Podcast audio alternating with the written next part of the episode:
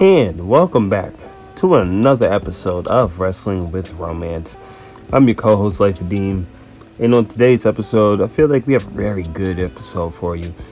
We started off with Jack doing some, let's call it self reflection, as he looks at some of the things within his dating life. And then he asks me if, well, in the words of Taylor Swift, if he's the problem, if it's all on him.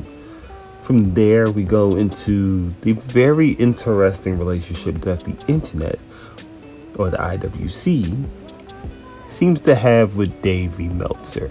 Don't get me wrong. I understand that sometimes Dave can be a little hit or miss. Sometimes, you know, you're not always going to bat a thousand. Sometimes he also says some comments, you know, especially when it comes down to the topic of women. He said some comments in the past where it's just like, eh, you sound like a really out of touch old man. But when it comes down to his job, Dave Meltzer is good at his job. And me and Jack have a quick discussion in regards to how we feel about the way that the internet treats him and reacts to him, as well as, you know, how do we just feel about the job of Dave Meltzer.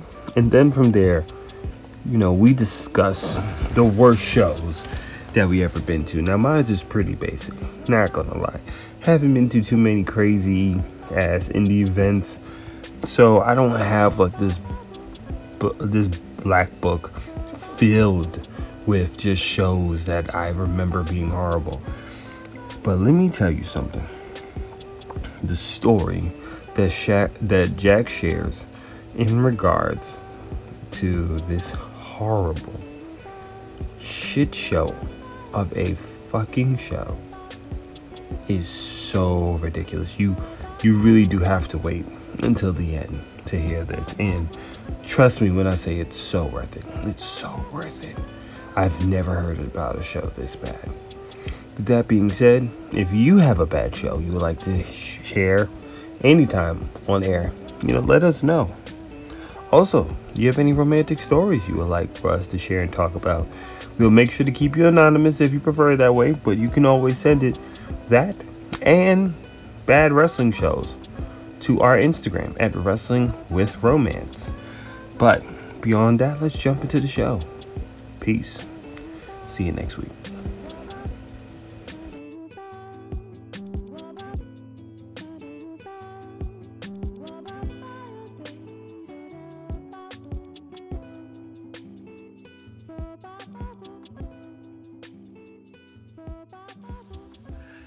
A whore?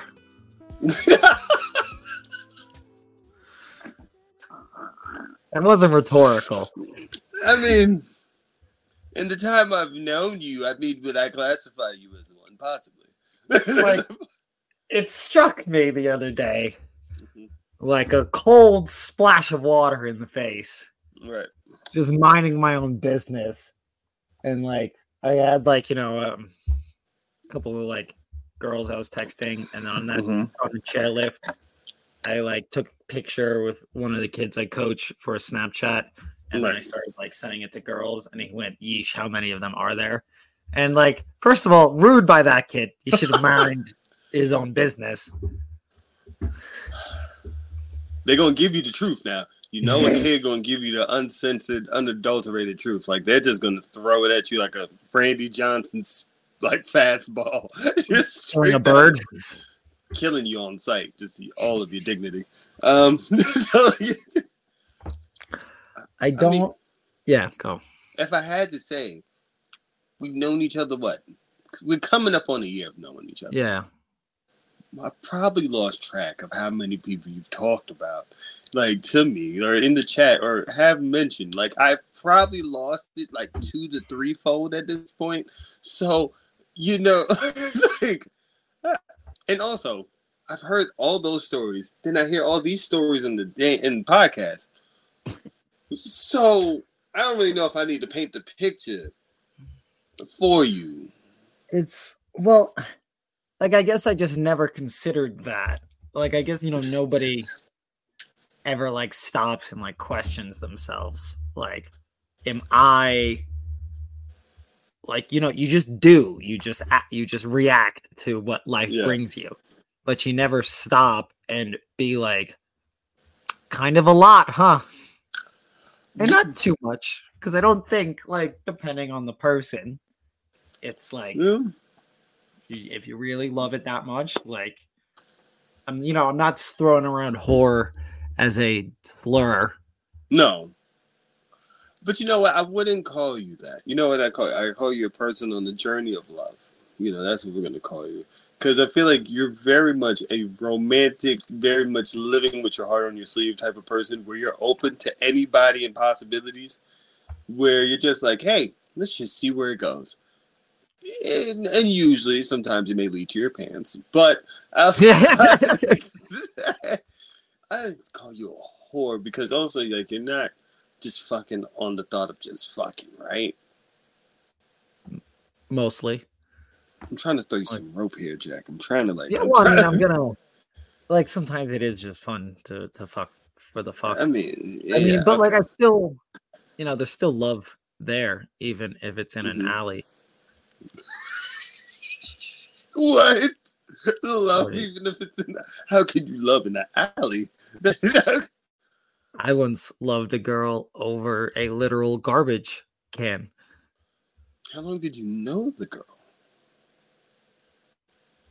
Um, I I guess I had met her one night before, and then I, I another night after that. I feel like the word love. You know, are we are we sure we want to use love here? She was really pretty. See, that that's a physical attraction. You sounded kind of lusty. You sounded a That's little bit more lusty than lovey. It's fair. Um, well, it was a romantic scene. the The snow was falling, and we were in like a little. Sometimes they'll build like a little roof over the garbage um, cans, so that it's um, so so you don't have to like shovel out the garbage bat cans all the time. And You so know, we were Jack- underneath there. The more that we talk, sometimes the more I've realized that maybe I'm just a fucking prude. Maybe I have just never had like an adrenaline rush or dump of just like, because I just need comfort. Like, I, I, it could be the Taurus in me. I need to be somewhere comfort, comfortable. I need, you know, warmth. Outside in the cold with snow is falling. I don't even like walking to my girlfriend's house in the snow. I'm not. no, I'm not Well, we had, like I said, we had the little roof protecting us. It was like a little enclave away from the weather, a shelter against the storm. And then But- the garbage cans were just at the right height. Well, also, I will say this: in knowing you, you are someone who actually knows themselves pretty well. Because there has been moments where you're just like, no, no, I, I, I, I know how to push people's buttons. That's that's that's me. Yeah. That that you know Yeah. yourself. So your self awareness is pretty high. So you aren't the regular person who's going to be like, nah, I'm just having fun. You're like, am I doing too much? Like, is is it? Am me? I doing it? Well, that's the thing. It's Like- like I have the self awareness of like, Right. am I a whore? Probably. Is this good for me? I don't know. Can I stop Yeah. myself? I don't think so. Right. Like, I, mean- have a self awareness of like this is not a great trait of mine. Um, and though you know we're all works in progress, and I'm evolving to try to stop that, I'm not Mhm. always capable. In fact, often we fall. I fall. I mean, we all notice some of the things that like are our shortcomings, and sometimes we can't help it. Some people notice that, hey, I spend money a little too goddamn, you know, willy nilly. And They that money, like money, money ain't shit. Exactly. And then when they broke, they're like, how did I get broke? You know, that's me. Um, but. But yeah, I don't think you're just doing it to be malice. I don't think you're doing it, and I- it's not something where I don't think you can stop. I, I, I maybe your hormones may stop you, but um, Maybe that libido will drop with age. Yeah, it like, I- depends. I'm trying. Like I'm aware Mhm. that this isn't healthy, and like maybe I should just stop sleeping with girls on their first date. And why are you that? I didn't even think that was that funny.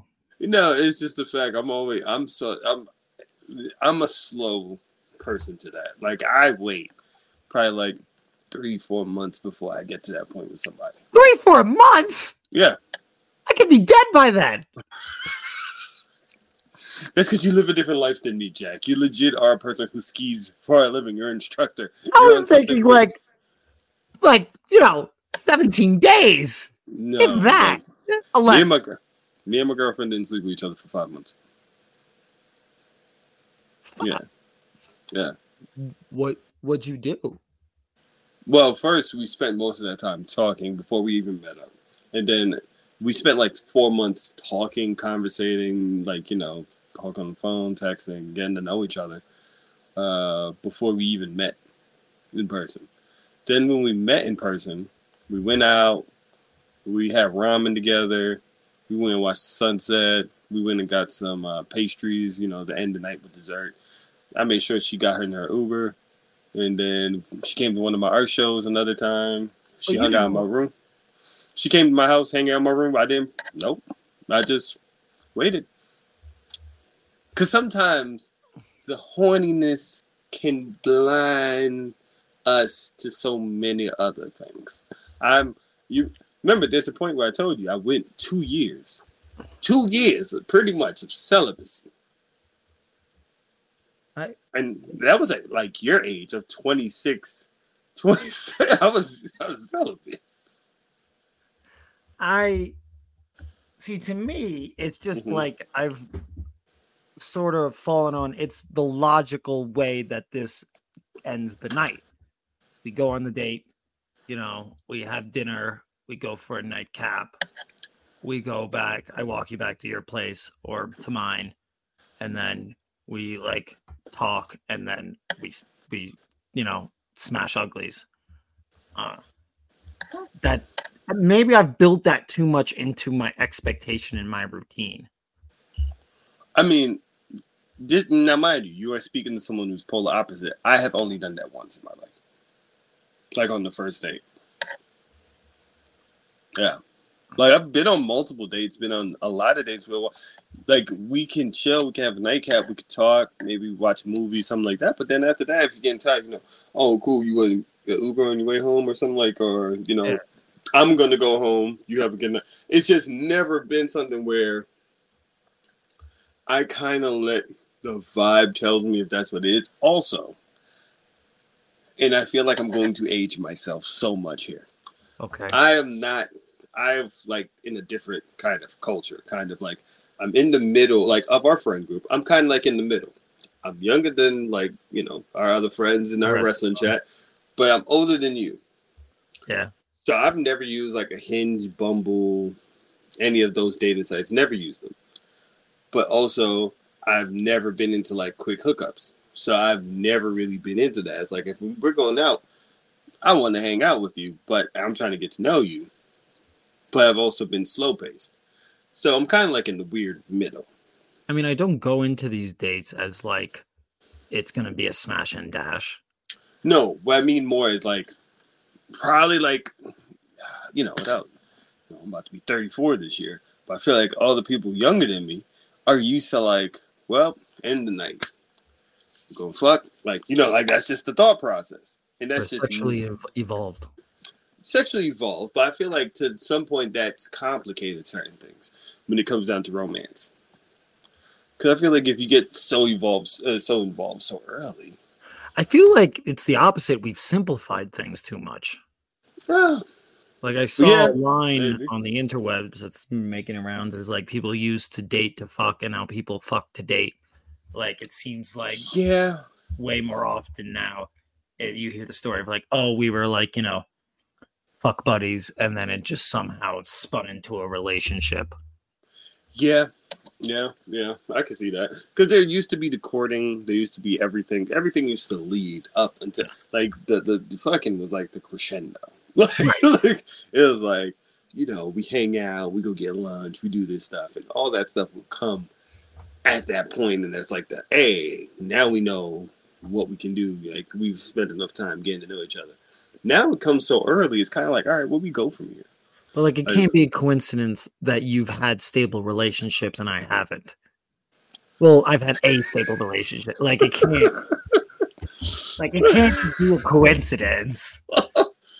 I mean, I don't know. Okay, like first of all, I, I don't know how to equate that. I don't know because it's like also I look at. I guess because I take my time, I try to find out if they're looking for a relationship too. Yeah, you you can't can- really find that to Yeah. They're doing that so fast because then at that point they get if they just want that, they just get what they want and they could bounce. Yeah, you can align your interests and principles. Yeah, and I think that's the thing that I think that's the thing that's missing in the dating. I don't really know.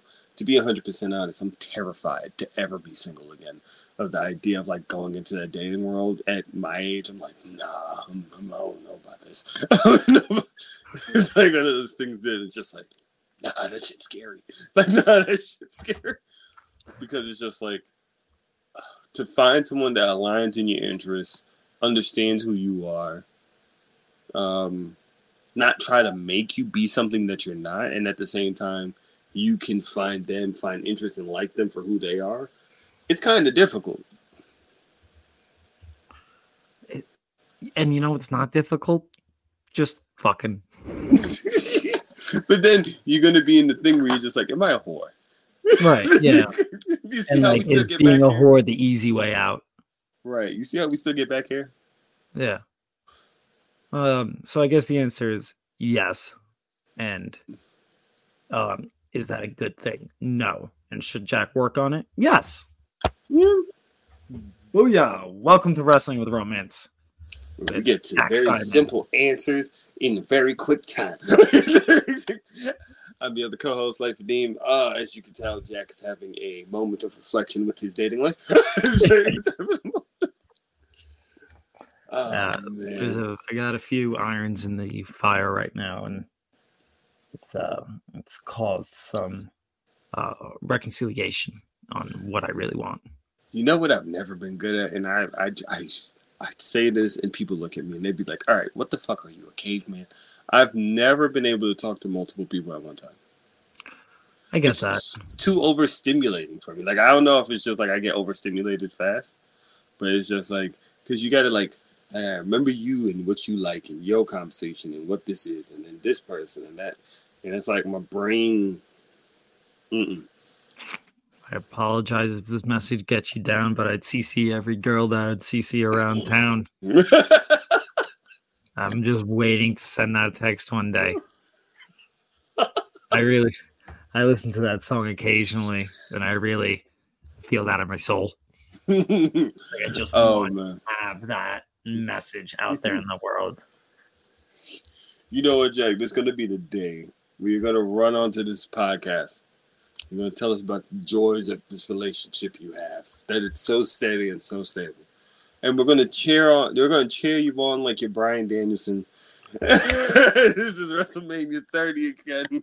We're chanting yes, yes. I gotta see that Zack Sabre Jr. match. Me too. I'm thinking about. I haven't watched the Zack Sabre Jr. Danielson match. I have not watched the War Dog Cage match. Um, I heard it's pretty good.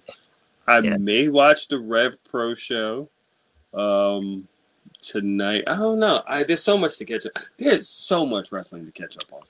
Yeah, I mean, I kind of, I, I wish I, I would rather have seen the Zack Sabre Jr.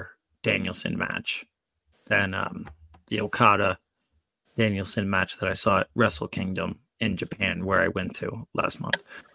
I feel like there's one thing you definitely have to put into perspective. You you was there live for Okada's last Wrestle Kingdom. Yeah, Like you can't. You Yeah. do have to actually put that. yeah like I guess I shouldn't complain about anything. Kind of like if I had my own choice, It's like, do you get to watch Okada and possibly Danielson's last Wrestle Kingdom matches? Well, I mean, Danielson's first and only it could end up being. Yeah. So, you know, it's one of those things where it's just like, you know, you kind of got to, even though you might not love everything about it, it's just like, Yeah, for sure. It's oh fuck what was Alex Coughlin just did a no ring death match with Casanova Valentine. I'm very excited to watch that. mm. How did, when did, where did that happen at? I think it was up near Buffalo. Mm. Oh, yeah. There's a bunch of shit going on in wrestling. Some bad shit, some not so good shit. And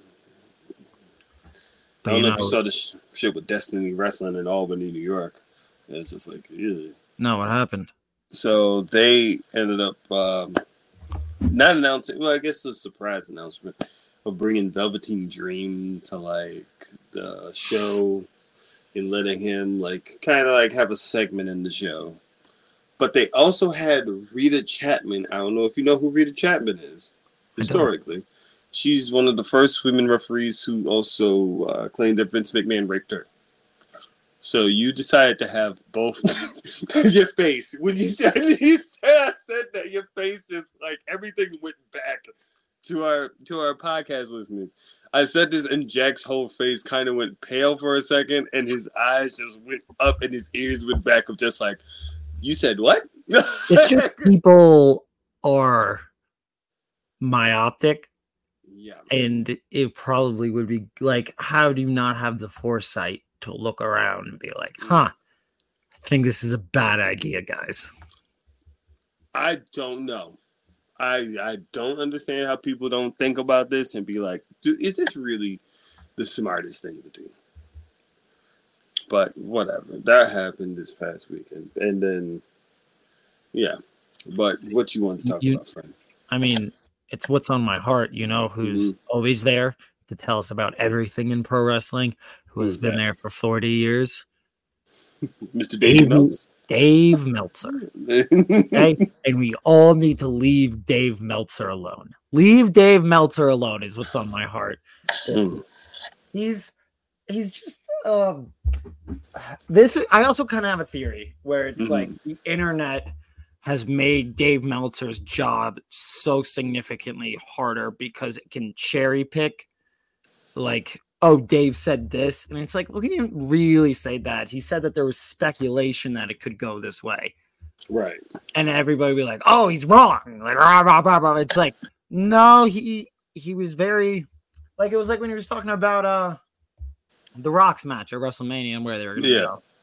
He was very clear, like, yeah, I'm not entirely sure.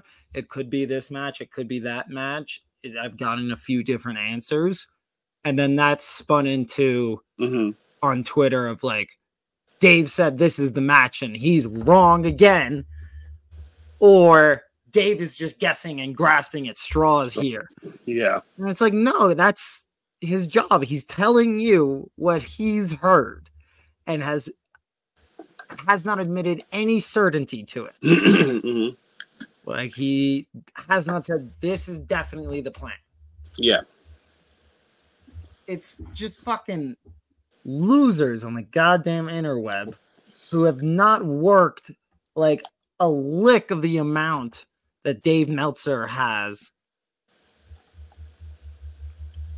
coming in to feel them to make themselves feel better about themselves Right. or to make them feel like they're on even plane and like cutting him down. I think so. There's two things I think with the Dave Meltzer thing, right? Uh, when I look at the way fans online look at, there's no space for nuance with the type of shit that he does. Because I even see it with someone like a Sean Ross Sapp, who I follow Sean Ross Sapp. I've been following him for since I want to say before the pandemic, and both of them are pretty good at their goddamn fucking jobs. And there is no Sean Ross Sapp without to Davey Dave Meltzer. I think the thing people don't allow don't understand is a lot of this shit is work. It's like live and working. Like this shit can change at the drop of a fucking dime. So like the rock shit, he probably what the person who gave him that information probably knew that was the information at the time. And then as shit started to change over those few days, they was just like, nah, we can't do this shit. We gotta switch some shit. And which it looks like I, I don't understand how people can not see that that's what this is. that's what this. I think The Rock always was going to turn heel. I think yeah. Well, I don't know. I will say this. Part of me says because the one thing I will say about this situation is WWE has continuously acted like what Cody said that Friday before me and you cut the game and saw that podcast. Never, me and you had that podcast. Never happened. They act like, nah, he never said what? He never said nah WrestleMania. We don't know what you're talking about. Like knock over the water pitcher, be like, you ain't see shit.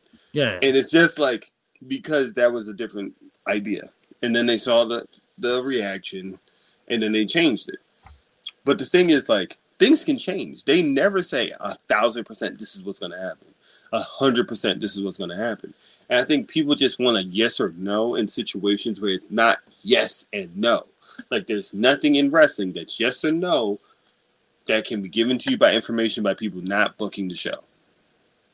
They Even the people book the booking show. the show. I mean, how many times have we heard stories about like, yeah, I showed up at the show and Yeah, they told me what we were gonna do an hour before we went on. yeah. Like there Or- was um there was Every- something recently that happened like that.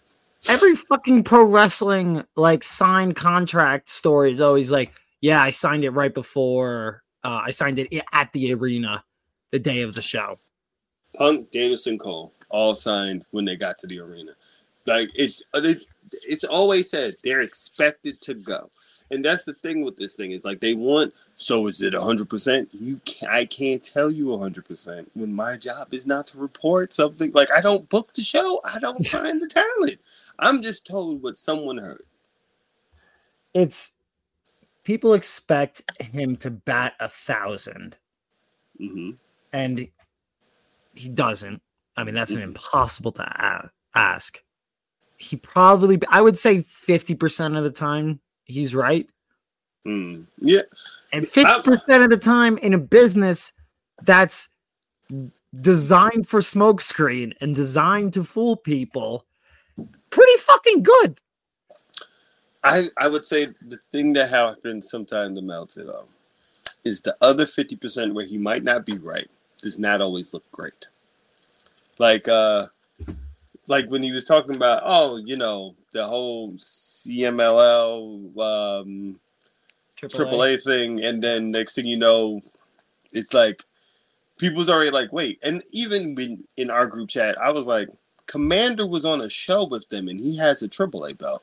And I was like, that don't sound right. And then the next morning we wake up to, oh, Thunder Rosa was at the CMLL thing. Like, it's like, but also that comes from the people who relay him the information. Because I think we can we can kind of guess someone on the AAA side who's not too happy about that deal probably gave him that information. Cause you you have this. This is still like no matter what. This is still show business. People are fucking kids in high school. People are still kids in high school, even though they're grown adults. So it's like it's not on him. Like he he got the information from somebody he trusted. He trusted enough to report it, and then it was just like, oh, maybe it's not the same way.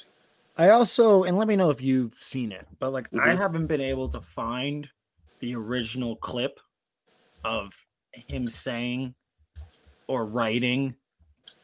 Yeah, the the deal with CMLL is that they're not allowed to have any other Mexican wrestlers on the same episode.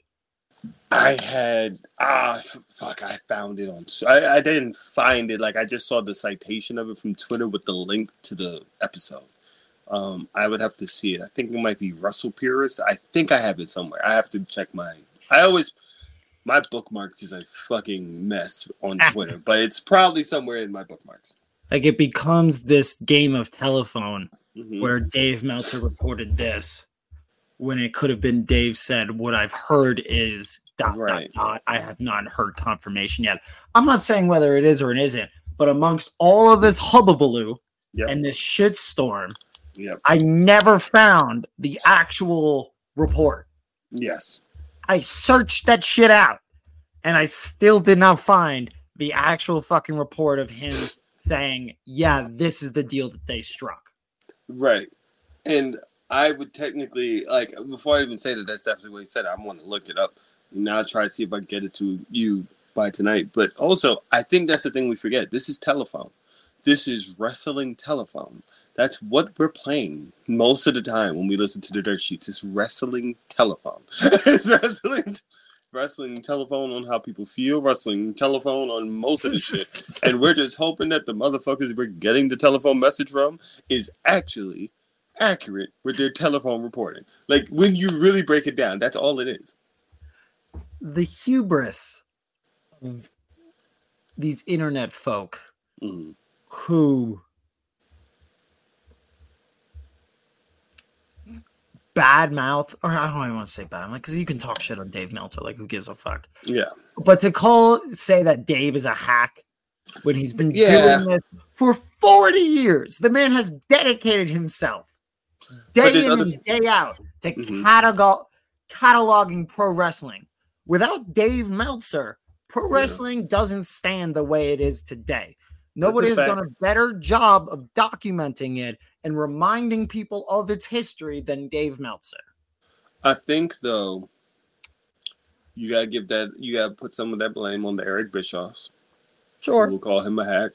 Who are people who have like, like look, I don't understand you- Eric Bischoff. Like, I, I mean, I don't understand people I- who follow Eric Bischoff's lane on that because Eric Bischoff is a salesman. That's what he does. That's what he's always done. So he's I- going to sell you Mhm. his perspective. I don't He's get people who follow. As a as a journalist, and we'll, Yes. I want to talk about his reviews in a few minutes, his ratings in a few minutes. Yeah, But as a journalist, is objective. I don't get people who follow Eric Bischoff at all. I, I'm going to be 100% honest because you weren't the WCW kid. I was the WCW kid. Right. If we're being real, legit, we're talking what?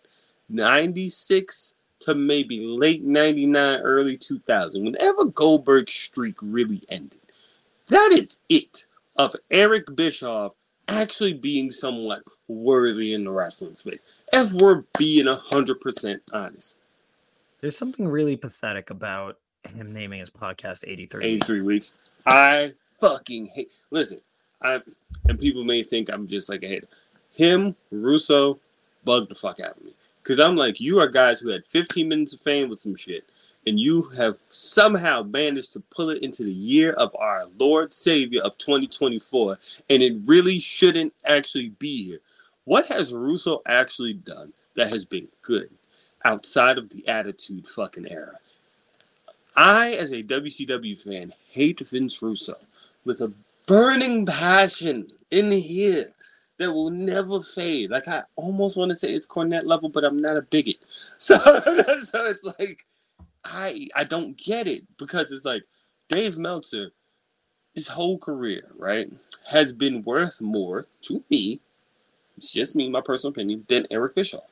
I don't understand how we can argue this.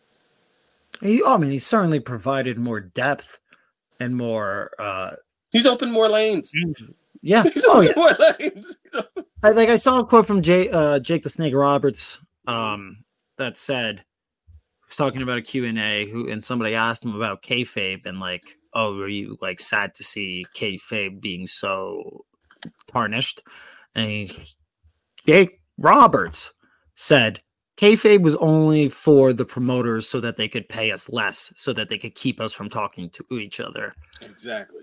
Dave Meltzer, when that shit was going on, was the one who was helping wrestlers and being like, "So this is the facts. This is what's actually going on. Don't let them tell you that the you know that there was a bad draw or like ratings are down because this is the truth."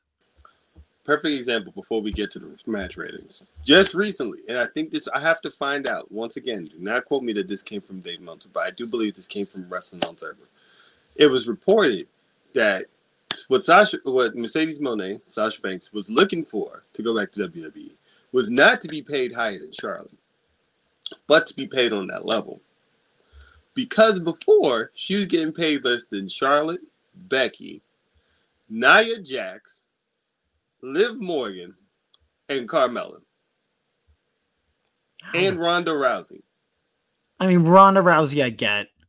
But now it should be she should be on the levels of Charlotte and Becky. Like you should pay her that level. Yeah. This is So it's- my payday.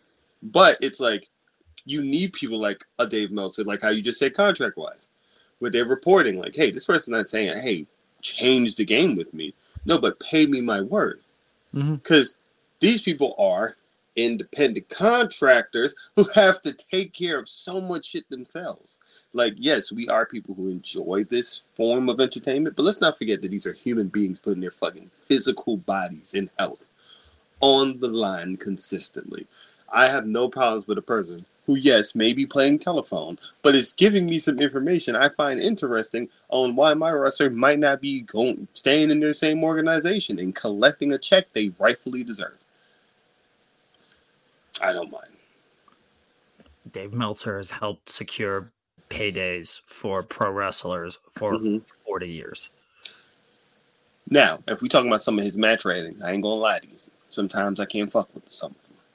Well, well, what do you mean in terms of like I don't fuck with them? Can you quantify that for me? Recently, he gave Jericho and Takeshita 4.25 stars, and I was ah, just like, sir, sir, sir. And mind you, it was like half a, it was like quarter of a star less than Swerve Hangman 3. And I said, sir, what are we doing? What, where are we measuring these matches? Like, I get it, it's by your preference, but there's no way on God's green earth you're telling me Swerve Hangman 3, which I think was a fucking banger of a match, and Takeshita versus Jericho are like this close together. No, no, no. It's more like this. It's like this. it's, like this. it's like sometimes his grading is a little like you know, like how people talk about that Kurt Angle's never had a five star match. Yeah, Which to me that's sounds always, always a hot fucking topic. Well, that lately that's been a hot topic. Yeah, but I'm also like, it's his perspective. Like, we can't knock somebody for their perspective. hmm Like, me and you have had this discussion with John Cena. How you see Cena, how I see Cena. If I had five stars, it'd be different. If you had five stars, it'd be totally different. If somebody actually asked you, "Hey, what's your what's your three five star John Cena matches?" Me and your matches would be totally different. There's a cottage industry around hating Dave Meltzer and his ratings. Oh my god! Especially if you have a blue check mark, you are collecting red. You are collecting money. There's a weird. One day we're going to get onto it here. There's a weird thing about wrestling fans who hate wrestling and just want to continue to farm content farm for hating wrestling, Yeah. and it's so fucking weird to me. Don't get me wrong. There's a bunch of shit that ain't my fucking cup of tea. But I'm not going to shit on it. I'm not going to spend time shitting on it. Hey, that's that shit. Let it rock. Somebody going to love it. Ain't for me. There's um like I think of he was he was the the only voice, journalistic voice, respectable voice in pro wrestling For a while. A long time. A very long time. decades. Like we're probably talking about new voices emerged like in the podcast era in the last 10 years. You could almost say a quarter century because, like, I don't know if anybody from like '90s to like early 22. Like, I would say SRS Sean Ross Sapp probably really got that around 2020, Yeah. maybe around 20. And I would say he's one of the more popular ones. But even with that, from like the 90s till now or 80s till now, Meltzer was it. So when you pu- people talked about like a five star match, they were talking about Dave Meltzer said it was a five star match. Mhm. Like any ranking when they were like, oh, it got uh, three and three quarters. It was Mhm. Dave Meltzer's ranking they were talking about. He became this like ubiquitous, um, like in the way that Xerox is is what you call a copy, a Kleenex Yeah. is what you call a tissue. A star ranking was Dave Meltzer. Mhm. A ranking for any pro wrestling match was Dave Meltzer. And Yes. then there was always dissension, you could agree, but that was like the template. That was the Yes. marker. If you said like, I mean, let's go back to Okada and Omega. People would talk about those like series of matches and be like, "Oh, I know Dave Meltzer said this is the best one, but I think this is the best one." And that wasn't in a literal way. It was just in Person. it, it was a it was like you had to acknowledge Dave Meltzer's ranking and then your own. And I think that creates a lot of disdain. Like people don't want to see somebody uh, become uh, the uniform voice. Yeah, I think also it's a thing where even the star ratings, like bro, they're in video games. They're in 2K games. Yeah. Like star ratings. Like think about it. Like people have been like that's been like for like like well, almost six years now. Like people have to realize like yes, his impact when it comes down to wrestling is there. It's never going away. It's undeniable. But I think people hate the fact that he has an impact. Like there are some people who there are some people who just they they just feel like, oh my god, it's changed wrestling so much. I'm like, I don't think everybody's going out there to have a five star fucking match. No, they definitely, nor any people should. No, but I think there are some people who are going to be like, I'm going out there to tear the fucking house down, Yeah, and that's cool. That's welcoming. I just think there is a place where people hate this man for no goddamn fucking reason. Wrestlers like- should go out to perform for the audience. They should perform go out to perform in a vacuum and not worry about the rankings. Mhm. Uh, I don't like, and I think Dave Meltzer would also say the same. Like, I think Dave Meltzer has been clear. It's like you shouldn't just listen to my voice. Like you should go out and do whatever the fuck you want to do. Uh, I think that's also a thing. Like people that feel like their wrestlers are being like, because people will look at like a Will Ospreay who's gotten the most five star matches I think ever from Dave Meltzer, and they'd be like, oh, but all he does is like flippy shit and Japan shit. And it's just like ridiculous. if you ain't never watched a real a Will Will Ospreay match, please go, go, go. Shut up before you even finish hit send. Shut the fuck up. Close it. I got a couple recommendations for you. Just go watch it. Go watch it and tell me you don't feel something. Look at that crowd. Look at that reaction. And I think also, so many people have their like. Yes, Dave is an internet-based, you know, personality. Just because you have the internet, don't mean we need to give a fuck about your opinion. We give a fuck about Dave Meltzer's opinion, even when we disagree with it, because we Yes. know nobody else has consumed this much wrestling. Dave has watched more wrestling than I've been alive. Right. Like- Cumulative hours. yes. We, we're talking about somebody like I like speaking as a film critic, Mhm. I would never say that my opinion is better than somebody else's. Right.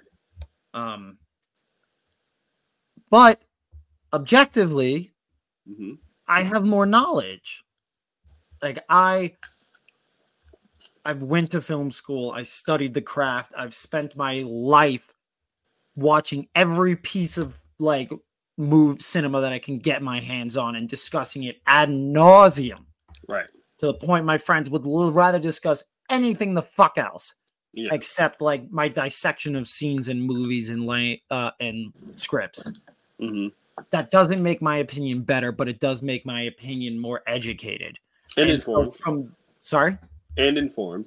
and informed. And from that perspective, I and Davy Boy do their best to try to inform the Mhm. masses of like this is what I think. Like the role of the critic is not to um is not to guess what the audience is going to think or not rank it as what how the audience is going to think. It is to provide their opinion so that an audience can better understand the context of what they are entering into, what art form they are about to be about to engage with. Absolutely. Like I think about um the example that comes right to mind of like disagreeing, it's like, well, this guy's just doesn't get it, is when Zack Ryder won the GCW championship against Nick Gage. hmm People were like throwing shit in the ring. And Dave Meltzer said, like, this is disgusting. Nobody should do this. It's just like really bad for wrestling. And it's like, no, you've completely lost the plot here, Dave. It's like this is one of the best things that's happening in re- happened in wrestling in a long time. Also, I will say there are moments where Dave says some shit that we do not back, like some of his shit about you know women and their appearances and what. I I ain't got shit to do with that. When it comes down to shit like that, you can call him out. comes down to shit like that, when you're talking about how this woman looks or how her look has changed due to this, hey, Dave, I leave that alone. You could jump on Dave for that. Now, when it comes down to him just about the information that he passes on, that's different. But also stuff like that, sometimes I do think we have to remember that Dave is older than us. Dave is just an old man sometimes. So sometimes when he says some shit, I'm just like, all right, grandpa, you know, it's cool, you know. You can disagree with Dave. It's okay. exactly.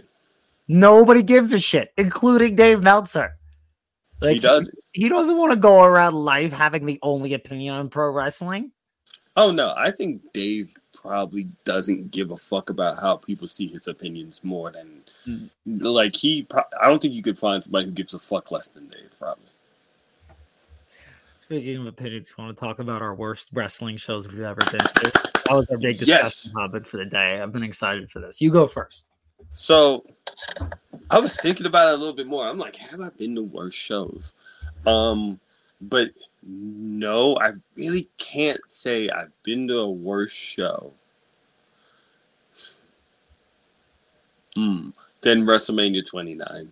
I, I'm kind of fortunate there. Like one, my experience with going to indie shows, it's just really started to pick up. Like now that I've really kind of like gotten way outside the WWE bubble in my life. Um, but WrestleMania 29 was so fucking trash. so something so bad. sad about that. That WrestleMania is one of the worst shows. that You know what it is? So I went to 28 the year before, right? Okay. Me Yeah. and my friend Ben, uh, we was in college together. We're wrestling fans. We still talk to this day. Actually, now that we talk, now that we, I just brought his name up. I have to mail out a gift for him tomorrow. Um, but we went to 28 and we were so excited. You know, once in a lifetime. You had the John Cena Rock match. You had a uh, the end of the era, uh, Hell in the Cell match. We had great seats. It was a, it was, we was Me excited. Undertaker's best WrestleMania match ever. That's a tough one. That's a tough one. We might have. Mm, that's a discussion for another day. Because I would say 25 or 26 is still above that end of the era Hell in the Cell. Because his first match with Shawn Michaels was something. That 25 was magical. 25. um, but you know, it was a great match, great night, excited. Not gonna lie, going into like Mania, I was just like, I don't even know if I really want to go with this whole like I didn't want to see John Cena rock again. Like Once in a lifetime, twice, baby. It was like once in a lifetime psych. It was like psych was just like right next to me. So like, odd to me.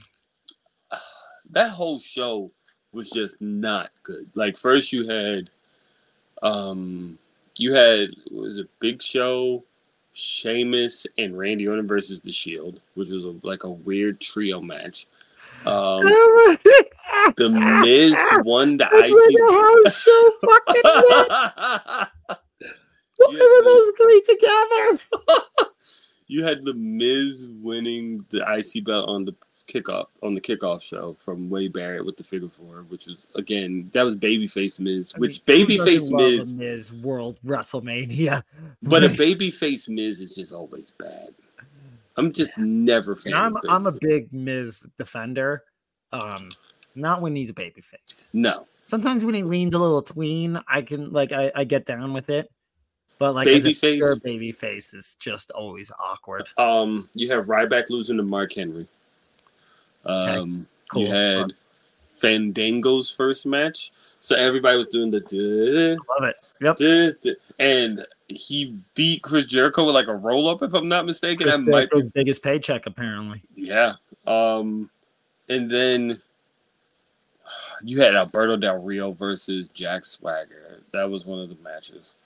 And I remember we was all hoping, we was all hoping that Ziggler was gonna cash in that night, and it didn't happen. Like to the point, I think we cheered Ziggler more throughout the match than anything. Um, That's why I cashed in the next night. You made Yeah. that happen. listen, um, there was a whole bunch of shit in that show that just wasn't good. I mean, Punk Taker was the star of the show, and then then that's saying something. Um, I think it was still a good match, but it was just like, damn, we really did not enjoy that show. Like even Triple H Brock Lesnar, that was before Brock Lesnar felt like Brock Lesnar, because that was the year right before he beat the streak. So he Yeah. was still trying to get his like his way back on, you know, his way back, like like the aura back. So it was like, mm, not really feeling this. And then Jesus Christ, John Cena versus fucking The Rock was so bad. it was like so bad. Cause you could tell The Rock was not okay. Like you know, like when you look at something, you're just like, eh, something's not right here. It's like, mm. Something's Oh, coming right. by. I forgot about this. Team Hell No versus Big E and, and fucking Dolph Ziggler. That was a match that was also on the card. Jesus Christ. Was there even a women's match on this card? There wasn't even a fucking women's match on No, that can't be true. There has to be a. I'm woman. looking at it. No.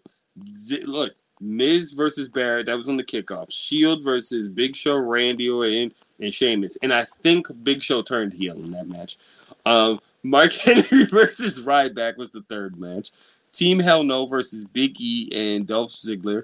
Fandango versus Jericho. Alberto Del Rio versus Jack Swagger. Undertaker versus CM Punk. Triple H versus Brock Lesnar, which was somehow the co-main event, which I don't fucking understand. and then you had John Cena The Rock. There was no women's match on the entire fucking WrestleMania 29 show. That's awkward.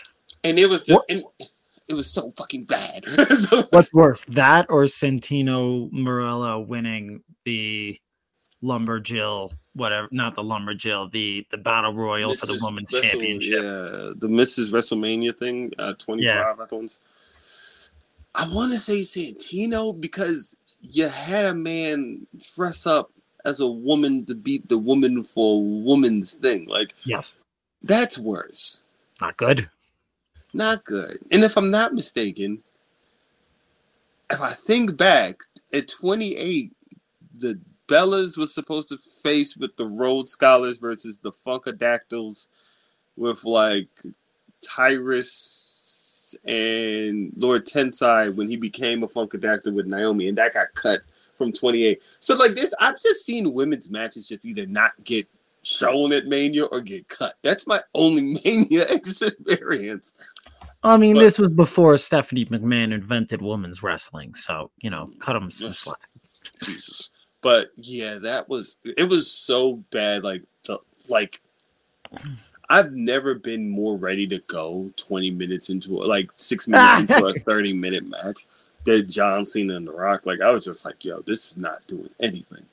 And then when I found out that The Rock tore like pretty much his fucking abdomen from his fucking penis, I was just like, yeah, this makes sense. this makes sense. Yeah, don't really feel like being. I was like, his body was ready to go, and so was I.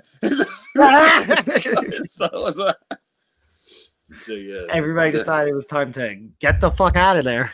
Also, it was like in April, like April in New York slash Jersey, where it's rainy and kind of cold, and it's outdoors in MetLife. It sucked ass. Yeah, I mean that's what I was grateful that my WrestleMania was on a nice spring night. Which what was that? Thirty five. Thirty-five. Yeah, but you had the longest mania of all time. I did. And then- which same weekend I saw my worst wrestling live show I've ever heard, I've ever seen. So I've only heard about this story. I've never actually been here for the story, ladies and gentlemen. So you guys are hearing the story this first same time, the first time I'm hearing this. This show is so bad. There's literal documentaries made about it. You can there's there's uh God damn. yeah, it's there's there you can look up Blackcraft Pro Wrestling documentary on YouTube and you will find an hour long documentary on the promotion that's like it's like the rise and fall. The whole fall is just this show. Was it their first show? No, it was their uh I think it was their fifth. Oh, but it was- was a mania weekend. You you Or- fuck up yeah. on mania weekend, you pretty much you, you pack They it up. fucked up so bad, dude. Team, they fucked up biblically. What happened? It's the promotion actually held weight, like as a concept. They Right. did a bunch of really cool shows leading in that had live music Mhm. and storylines that continued over and a really high production value. Uh, they were backed by Blackcraft Clothing Company. okay. it i think that's also part of what made it so awful was that there was money put in Mm. so like there was more like you could see investment going to waste Like it wasn't just like there's no budget, and so like when there's no budget, things fail. There was like, it was clear there was money Mhm. that was trying to be made here. I believe I want to say it was yeah, it was NXT, Right. and I have to go to Hoboken to see the show. First of all, first time to fuck out because you because NXT was in Brooklyn, right? Yeah, That was the Brooklyn takeover where you had um like Gunther versus uh, Walter at that time versus Pete Dunne and shit. yes, To go to Hoboken, you know how Yeah. fucking far that is. You know? Listen, bro, I was in for all of it this weekend. This was my graduation gift from my parents. Mm. Yeah, I was graduating college the same year, and they're like, "What do you want?" And I'm like, "WrestleMania is going to be in in York. MetLife. I want to go to Right. the weekend." And they're like, "Yeah, but like, you know, we can do that for you, and we can do something else, like a trip or like something cool." And I said, "No, no, no, no you're not getting it. WrestleMania. when WrestleMania comes to town, there's a whole weekend of shows. I want to go to all of them. he was like, I went- Oh, I went to 14 shows in four days. I mean, like between SmackDown, Raw, NXT, uh, WrestleMania, all the indie shows. I was leaving shows to go to another show. Question. Yeah. because I've always wanted to do that weekend, like Yeah. WrestleMania weekend of going from like you go to GCW where you got like fucking Florida culture, and then I'm trying to go across town to go here. Is that not extremely difficult to do in New York City? No, MetroCard. MetroCard made everything so Oh, easy. so you know what? New York probably makes sense, but probably somewhere like a fucking if they went to like Florida, it'd probably be a fucking headache because you got to Yeah, drive every Like, fucking yeah, Tampa Bay must have been a fucking mess. way. I heard New Orleans was a lot of fun because everything, it's all such a walkable city. and there's drinks and bars open 24 fucking Yeah. hours a day. So Exactly. just load, you just wasted. Yeah, it was so easy. I would, yeah, I was just hopping on the subway going everywhere. Makes sense. Makes sense. Most of it was in Midtown too, except for Oh, except for Hoboken. except for Hoboken, where Blackcraft Pro Wrestling was at midnight. Well, it was sport. It was supposed to start at midnight. We all got in the building at midnight. We get in. We all have our seats, and there's no seat numbers. There's no rows. There's no sections. There's no labels for any of it, and there's no ushers Okay. it, it's gone completely chaotic. It's gone It's completely find your own seat. Fuck you if it's not yours. Everybody for themselves. Yes. If people were fighting, saying that's my seat, and you know they would yell back, are no fucking seats. I I get to mine and I just sit there and just twiddle my fingers and look around and see shit is just not going the way they needed to. I can see them. They're trying to hook up projectors and get the music set up. Mm-mm. And now all of a sudden there's a cross that's on the stage. And I'm wondering what the cross is doing there. And so finally, 45 minutes after the planned start time, out comes the minister who was the authority figure for minister. Wait, minister. Pro Wrestling. Yeah, the minister. All right, we got a cross and a minister. I'm already like, where the fuck are we going here? The minister um calls a fan on stage for a sacrifice and then they crucify him. And this crucified man stays on that cross the whole show. The whole show. Wait, time, time, time, time, time, time, time, time. Is this like a planted fan? Is this it's a planted fan But why would you crucify? because they needed a sacrifice. What the fuck? What the They fuck are we to doing? Sacrifice somebody, Dean. What are we doing? while this is going on, this man who looks like the how do I put this gently? If you were to make like your stereotypical living like in your mom's basement, you know this the World of Warcraft South Park character, Dead Ringer, like Dead Ringer for this dude. When like when you talk about indie wrestling neckbeards, this dude like co- comes to mind. I didn't even know if he was real. I thought he might have been planted. I was like, "There's no way! Like nobody looks like this in real life." And then you find out, no, there's many of them. As he, as this crew, as the the minister is giving his speech, Right. this guy stands up and goes, "Enough with this carny shit. We're here to see wrestling." Nobody, nobody cheers. Just silence meets him. And, and I was like, this guy clearly is in the wrong place. yes. Like, we're clearly you- you've wandered, you bought the wrong ticket, wandered into the wrong building, and now you haven't bought into this train wreck, this Willy Wonka and the Chocolate Fac- Factory ass like war of attrition that we've now all, all all entered into. Like, we're not all gonna get out of here alive. And I'm not just talking about the crucified guy. We're all paying for our sins as pro wrestling fans right now. right. The show starts. The first, the match that got me there was G Raver versus Jimmy Havoc. It Okay. is a Wait, wait, wait, wait. Say the name of the matches again. That match. G Raver versus Jimmy Havoc. In Sad. retrospect, a lot of problematic there. So many problems. Like you said, Raver, and I was just like, wait a minute. like, wait a minute. They're in what's called a Devil's Dens mass match. Fuck is that? The Devil's Den match is the ring is surrounded with chain and hooks, like fish hooks. Well, hooks, but they end up being fish hooks. Oh, Jimmy Havoc's out. Jimmy Havoc gets hurt that weekend, so now that now it's Shlak. Shlak shows up. who the fuck is Shaq? Shlak is a Northeast deathmatch wrestler. He's the one when you watched him versus Abdullah. Uh, Oh, okay, got you. Big dude. Yeah. Big Yeah. dude. He's Yeah. built like if a pug went through uh like gen uh like mutation, like a teenage mutant turtle. he does look like that.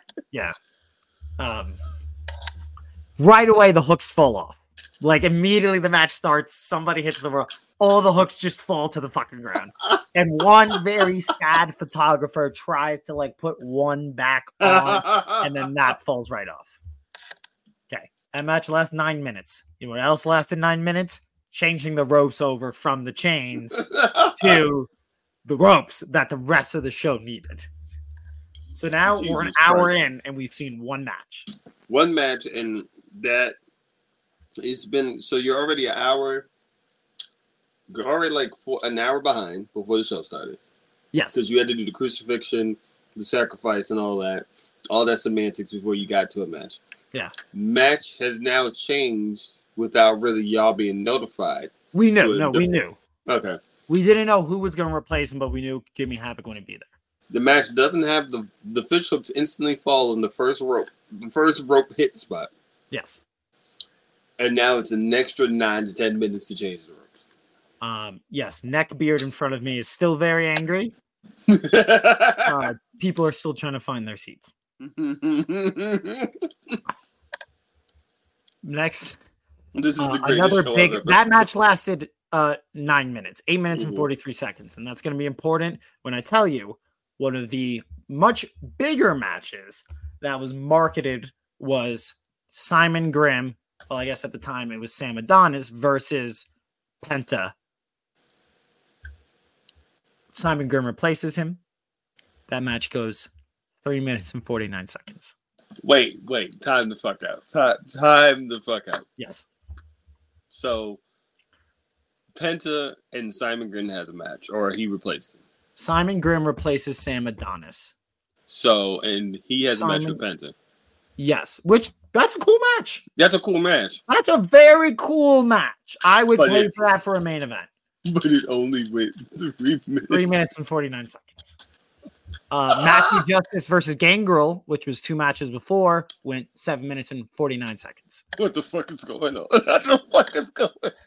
Next, Um, we have a number one contendership for the Blackcraft Heavyweight Championship six way match. Okay.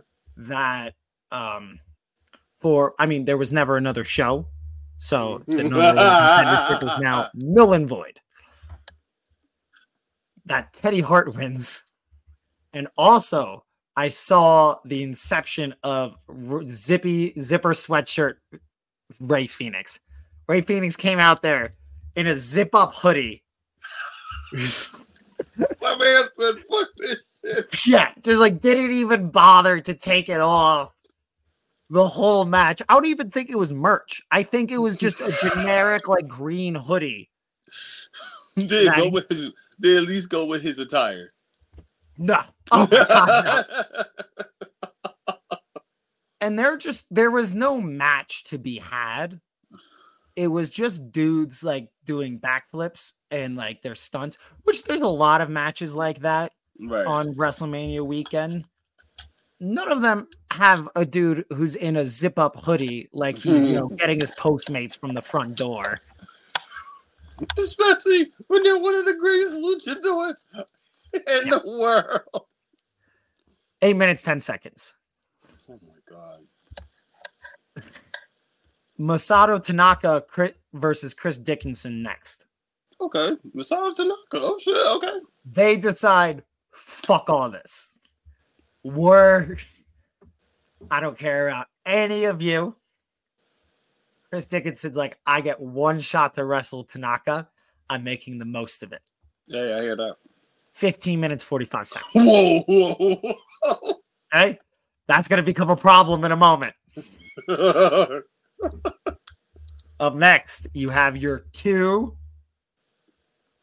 world uh, world championship matches. okay. Well, two and a bonus, and we'll get to the bonus. We have Saraya Knight, Saraya's mom, Okay. Saraya slash Paige's mom. That's why my brain was just like, okay. Defeating- mom. Yeah. And Saraya was actually on their first show. Oh shit! Yeah. Um, uh, not not wrestling then, obviously, but, But she just making up pants. did like a backstage promo. Yeah, and she was in the crowd. Anyways, Mama Saraya defeats Maria Manic to retain the Black Craft Women's Championship. 25 seconds.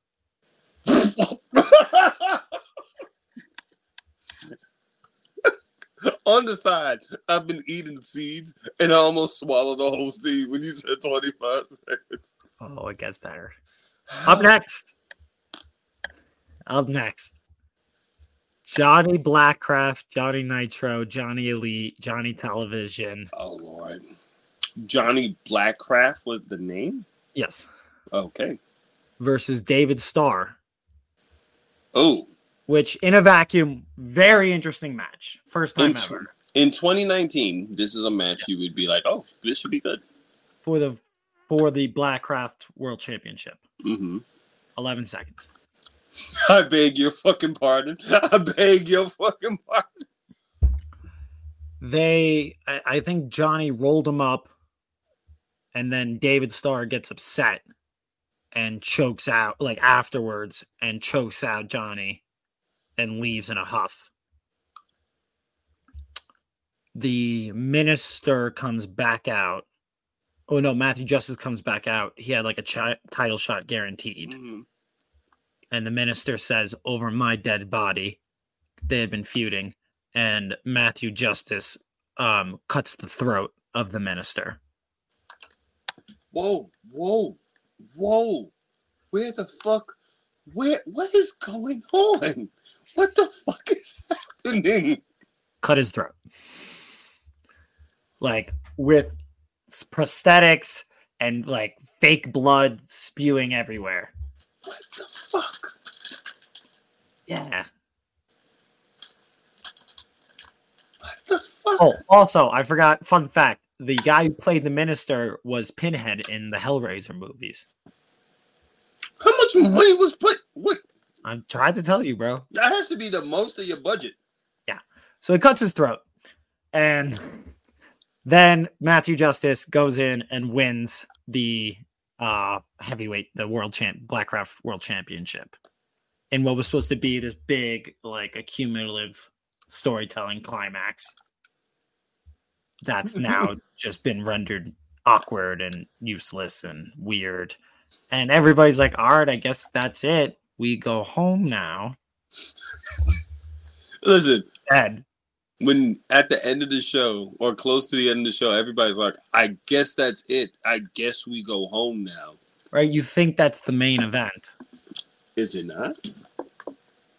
Yeah, you would think you can't really like once somebody's throat has been slashed, you can't really one up that. No.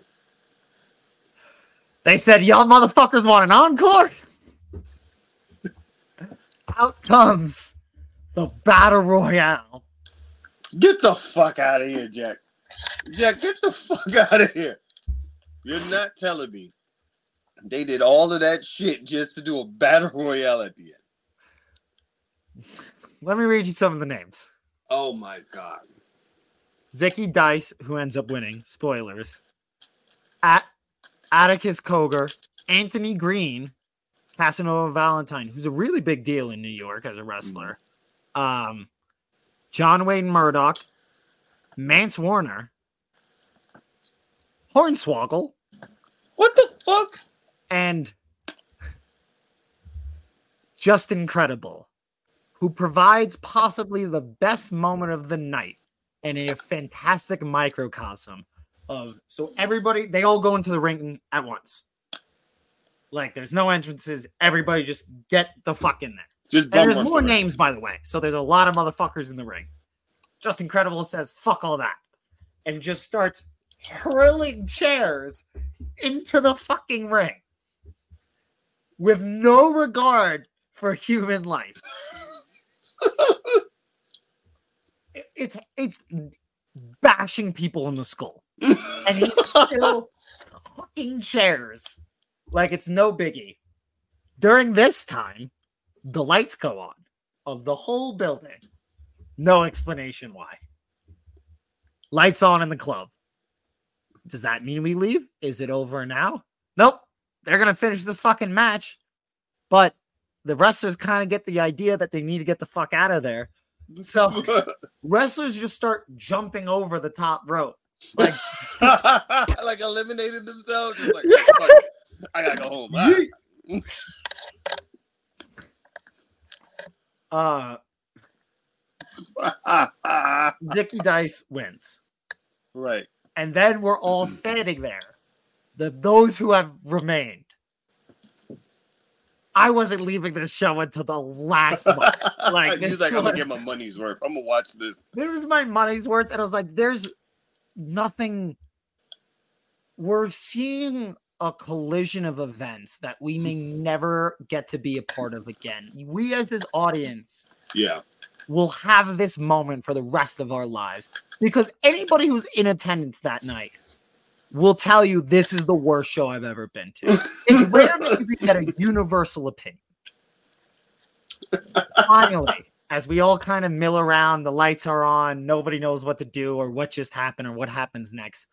Somebody gets on the PA of White Eagle Hall and goes, We need to please get uh we need to please get everybody out of the building in the next 10 minutes or else we lose our money for the show. We lose our billing deposit. And when people don't move as fast as they wanted people to move they start yelling get the fuck out. Get the fuck out. What the and fuck? and we start moving towards the exits and there's a Nah. buzz amongst everybody on the sidewalk because we all know we had just been a part of something special in wrestling history like in wrestling lore. It has become this like cult event. This like, like- um like almost like lost footage like whereas hey there was once a show so bad that they screamed at people to get the fuck out and somebody had their throat slashed. And and crucified.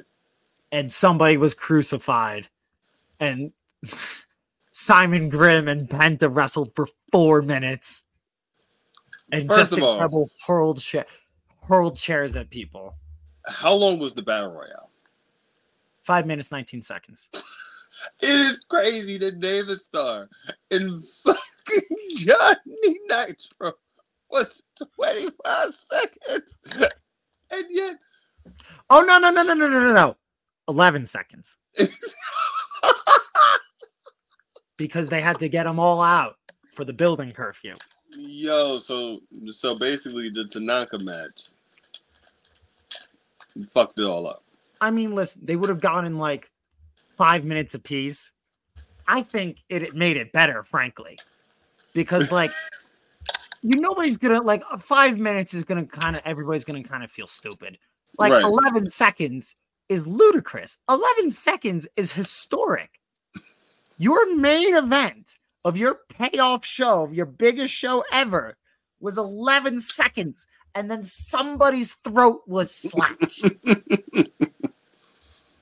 next to somebody who had been crucified.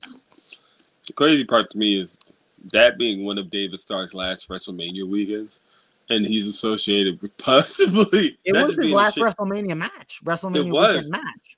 So it's like, and also he's associated with one, he's a shit human being, but also he's like, hey, you also associated with the shittiest like The show. shittiest wrestling show in history. I went and did research. So I recently saw a list Mm-hmm. of like the top 10 worst. This was number three. I I disagree because like I I saw like I think number one was the show where it was like all the old guys, like the Jake the Snake, um, like last match, and he showed up Mm. drunk. But that's wrestlers have shown up drunk to shows before. This was unprecedented. There will never, we all on that sidewalk knew we were a part of hmm, something that will never happen again and has You'll never, never happened show that before. bad. The worst that was, the worst that will be, the worst there is. It was so bad. It was those shows last show. Yeah. Oh no, it killed the whole company. Yeah. They had a lot of momentum up to that point. Here's the crazy part. Our booking of promotions sound more logical sound and thought out than somebody's mania weekend. I, I won't lie. When I booked my promotion, people like were like, "Oh, this isn't. This won't work." I'm like, "Do you? I've seen things not work. Like, more luck than anything else. Like, you just gotta believe in it." And like, listen, I had so much. I love that show so much. It's the worst show I've ever been to, but when I think about it, I only smile. Like, Do you love it because of how bad it was oh, and how yeah. much of a train wreck it was, and you just just like, I'm never going to see something this bad ever again. Yeah, like listen, I went. There was a lot of you know mid shows that weekend. It was great to be a part of the experience Mm. of WrestleMania weekend. Like you know, you just see a lot of unremarkable shows. Guys who are like wrestling their fifth match of the weekend or whatever the fuck. You're right. This was special. It was. I got out of there at 3 a.m. and was so angry about it. and it's it's it's so memorable. My And- question is, with this times, how the fuck did you get out? I mean, of course, it took an hour for the show to start, but with the timing that you tell me, I don't understand how you got out at 3 a.m. Three of the matches didn't even make a minute.